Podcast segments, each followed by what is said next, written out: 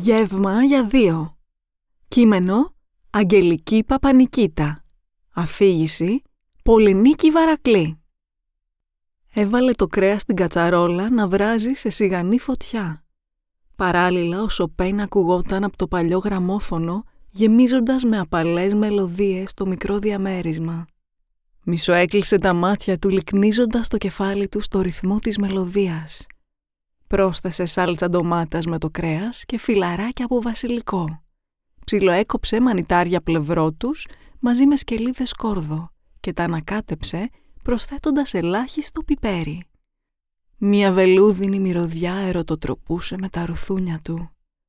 Τελευταίο άφησε το ρύζι. Ενώ εκείνος άπλωνε το άλικο τραπεζομάντιλο στο μπουφέ και άναβε τα λευκά κεριά, η κατσαρόλα κόχλαζε στην κουζίνα. Κατευθύνθηκε έπειτα προς το λιτό του υπνοδωμάτιο και με μια γρήγορη επιθεώρηση της γκαρνταρόμπας του επέλεξε ένα μαύρο πουκάμισο που συνόδευσε με ένα βελούδινο παντελόνι και καλογιαλισμένα μοκασίνια.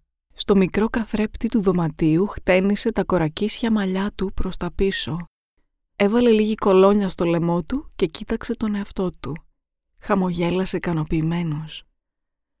Ένα ζευγάρι λακάκια χαράχτηκαν στο αψεγάδιαστο νεανικό του πρόσωπο. Όταν το κουδούνι χτύπησε, το ρύζι ακόμα άχνιζε.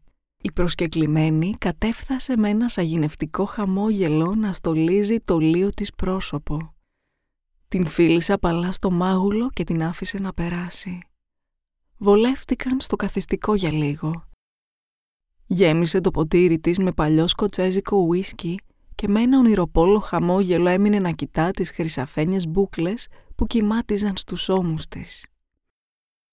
Το στόμα της ανοιγόκλινε, φλιαρούσα απαλά, σχεδόν σαν τίτιβισμα πουλιού, αλλά εκείνος μόλις που την άκουγε. Το βλέμμα του ήταν στυλωμένο στο λίο της δέρμα και στα βελούδινα μαλλιά της. Λίγη ώρα αργότερα της πρόσφερε μία θέση στο μπουφέ από ξύλο κερασιάς. Εκείνη χαμογέλασε εγωιτευμένη. Άνοιξε ένα καλό γαλλικό κρασί και γέμισε το ποτήρι της. Έφερε το κρυστάλλινο ποτήρι κοντά στην τελικά τη μύτη της και έμεινε να απολαμβάνει τη φίνα μυρωδιά του με μάτια μισόκλειστα. Σέρβιρε το κυρίως γεύμα με τη συνοδεία κλασικών γαλλικών εδεσμάτων. Εκείνη ενθουσιάστηκε με το κυρίως πιάτο.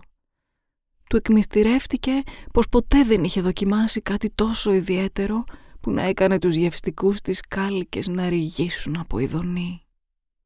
Δεν έπαψε να τον συγχαίρει για τον εξαίσιο τρόπο που είχε μαγειρέψει το κρέας μέχρι που άδειασε το πιάτο της. Η βραδιά κύλησε όμορφα. Την κουβέντα του συνόδευσε ο Βιβάλντι και έπειτα ο Μότσαρτ. Εκείνη επέμενε να μείνει μαζί του το βράδυ, αλλά εκείνος αρνήθηκε ευγενικά, προφασιζόμενος πως είχε πονοκέφαλο.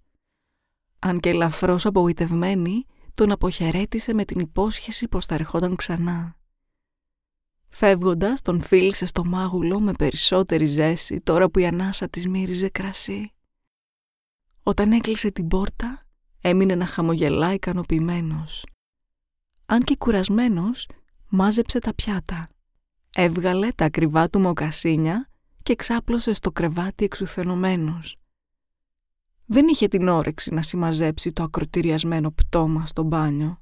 Θα το αναλάμβανε αύριο με την ησυχία του. Συντέλεια. Κείμενο Αγγελική Παπανικίτα. Αφήγηση Πολυνίκη Βαρακλή. Ερχόταν. Πλησίαζε η ηλικιωδός. Κανείς ωστόσο δεν το είχε συνειδητοποιήσει. 11 και 52. Με μάτια διάπλατα από τον τρόμο, κοιτούσε το αίμα να αναβλύζει πηχτό από το κρανίο της. Οι λευκές τούφες των μαλλιών της είχαν βουτυχτεί στο αίμα και στη φαιά ουσία. Ανοιγοκλίνοντας τα μάτια τους σοκαρισμένος, πάλευε αγωνιωδώς να διακρίνει κάποιο ίχνο ζωής πίσω από το θολό της βλέμμα. Τα γόνατά του λύγησαν απότομα. Κλαίγοντας, της έπιασε το χέρι. Αναζήτησε το σφιγμό της. «Δεν ήθελα να το κάνω αυτό, Τζούντι. Χριστέ μου, με συγχωρείς». 11 και 53 «Σε παρακαλώ, σε παρακαλώ, άσε με να φύγω, σε κετεύω. Θα σου δώσω όσα χρήματα θες. Δεν θα πω τίποτα σε κανέναν αλήθεια. Στορκίζομαι στη ζωή μου. Μη, μη το κάνεις σε παρακαλώ. Σκάσε επιτέλους κλαψιάρα σκύλα. Τέντωσε τις αλυσίδες που ήταν δεμένες στα χέρια της καθώς τον είδε να πλησιάζει. Ούρλιαξε απεγνωσμένα. Ο άντρας κατέβασε το παντελόνι του. 11 και 54 Είχε πάψει να ακούει την κυρία Κίντερμαν να διδάσκει τα βασικά αξιώματα της γεωμετρίας ώρα τώρα. Τα μάτια του ήταν στυλωμένα στα σχήματα που εμφανίζονταν και σβήνονταν στον πίνακα, αλλά ο νους του ήταν στυλωμένος σε αυτό που είχε κάτω από το τζάκετ στα πόδια του. Χάιδευε τη λεία λαβή και την καλογυαλισμένη κάννη με ευλάβεια. «Σύντομα», είπε στον εαυτό του, «σύντομα». Μόλις το ρολόι δείξει 11 και 56. Τότε, τότε θα τους μάθω να με κοροϊδεύουν. Ιδιαίτερα αυτή τη χοντρή γριά γελάδα. Κάποιος πρέπει να της διδάξει τα βασικά αξιώματα της εκδίκησης. 11 και 55 Σε ένα χιλιόμετρο θα έφτανε στην απότομη στροφή. Είχε περάσει από εκείνο το μέρος άπειρες φορές αλλά δεν είχε σταματήσει. Τώρα όμως θα το έκανε. Για μία και τελευταία φορά. Δεν είχε νόημα να παρατείνει άλλο τη ζωή του, τώρα που τον είχαν απολύσει και η τράπεζα θα του έπαιρνε το σπίτι. Ήπια μια γουλιά Τζακ Ντάνιελς. Από μακριά διέκρινε τον απόκριμνο γκρεμό.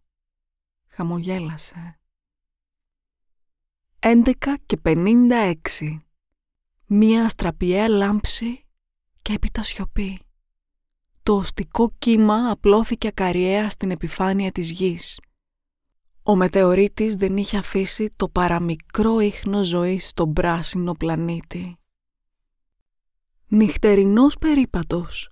Κείμενο Αγγελική Παπανικίτα. Αφήγηση Πολυνίκη Βαρακλή. Ο Χάρλεϊ βρήκε ένα κενό ανάμεσα στα σκουριασμένα κάγκελα και σε μία συστάδα ψηλά κυπαρίσια. Κοίταξε γύρω του. Με αποφασιστικότητας σύρθηκε ανάμεσα από τα κάγκελα και τους ξεραμένους θάμνους. Μπήκε με άνεση στον περίβολο του νεκροταφείου. Τίναξε το χώμα από πάνω του και άρχισε να βηματίζει. Μικρές φωτιές τρεμόπαιζαν απαλά ανάμεσα από τα παλιά μνήματα. Ένα παλό αεράκι τις έκανε να λυκνίζονται ρυθμικά.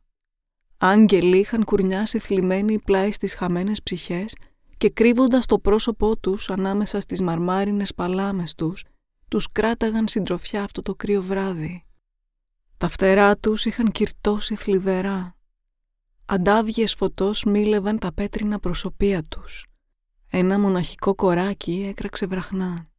Με περιέργεια ο Χάρλε κοίταζε τις ασημένιες λουρίδες φωτός να χαράζουν τους χορταριασμένους τάφους όταν άκουσε ένα παράτερο θόρυβο. Σταμάτησε να περπατά. Στήλωσε τα πόδια του στην οτισμένη γη. Ο ακαθόριστος ήχος ακούστηκε ξανά στη σιωπή της νύχτας. Άφησε την οξύτατη ακοή του να τον οδηγήσει. Έφτασε πάνω από έναν καινούριο τάφο. Το χώμα ήταν ακόμα ανακατεμένο. Αφού γκράστηκε. Κάτω από τη γη έρχονταν παράξενοι ήχοι σαν γρατζουνίσματα. Ήταν επίμονα.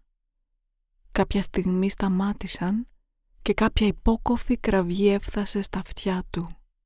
«Μαρμότες», σκέφτηκε. Ο Χάρλεϊ σήκωσε το πισινό του πόδι και σημάδεψε το χώμα.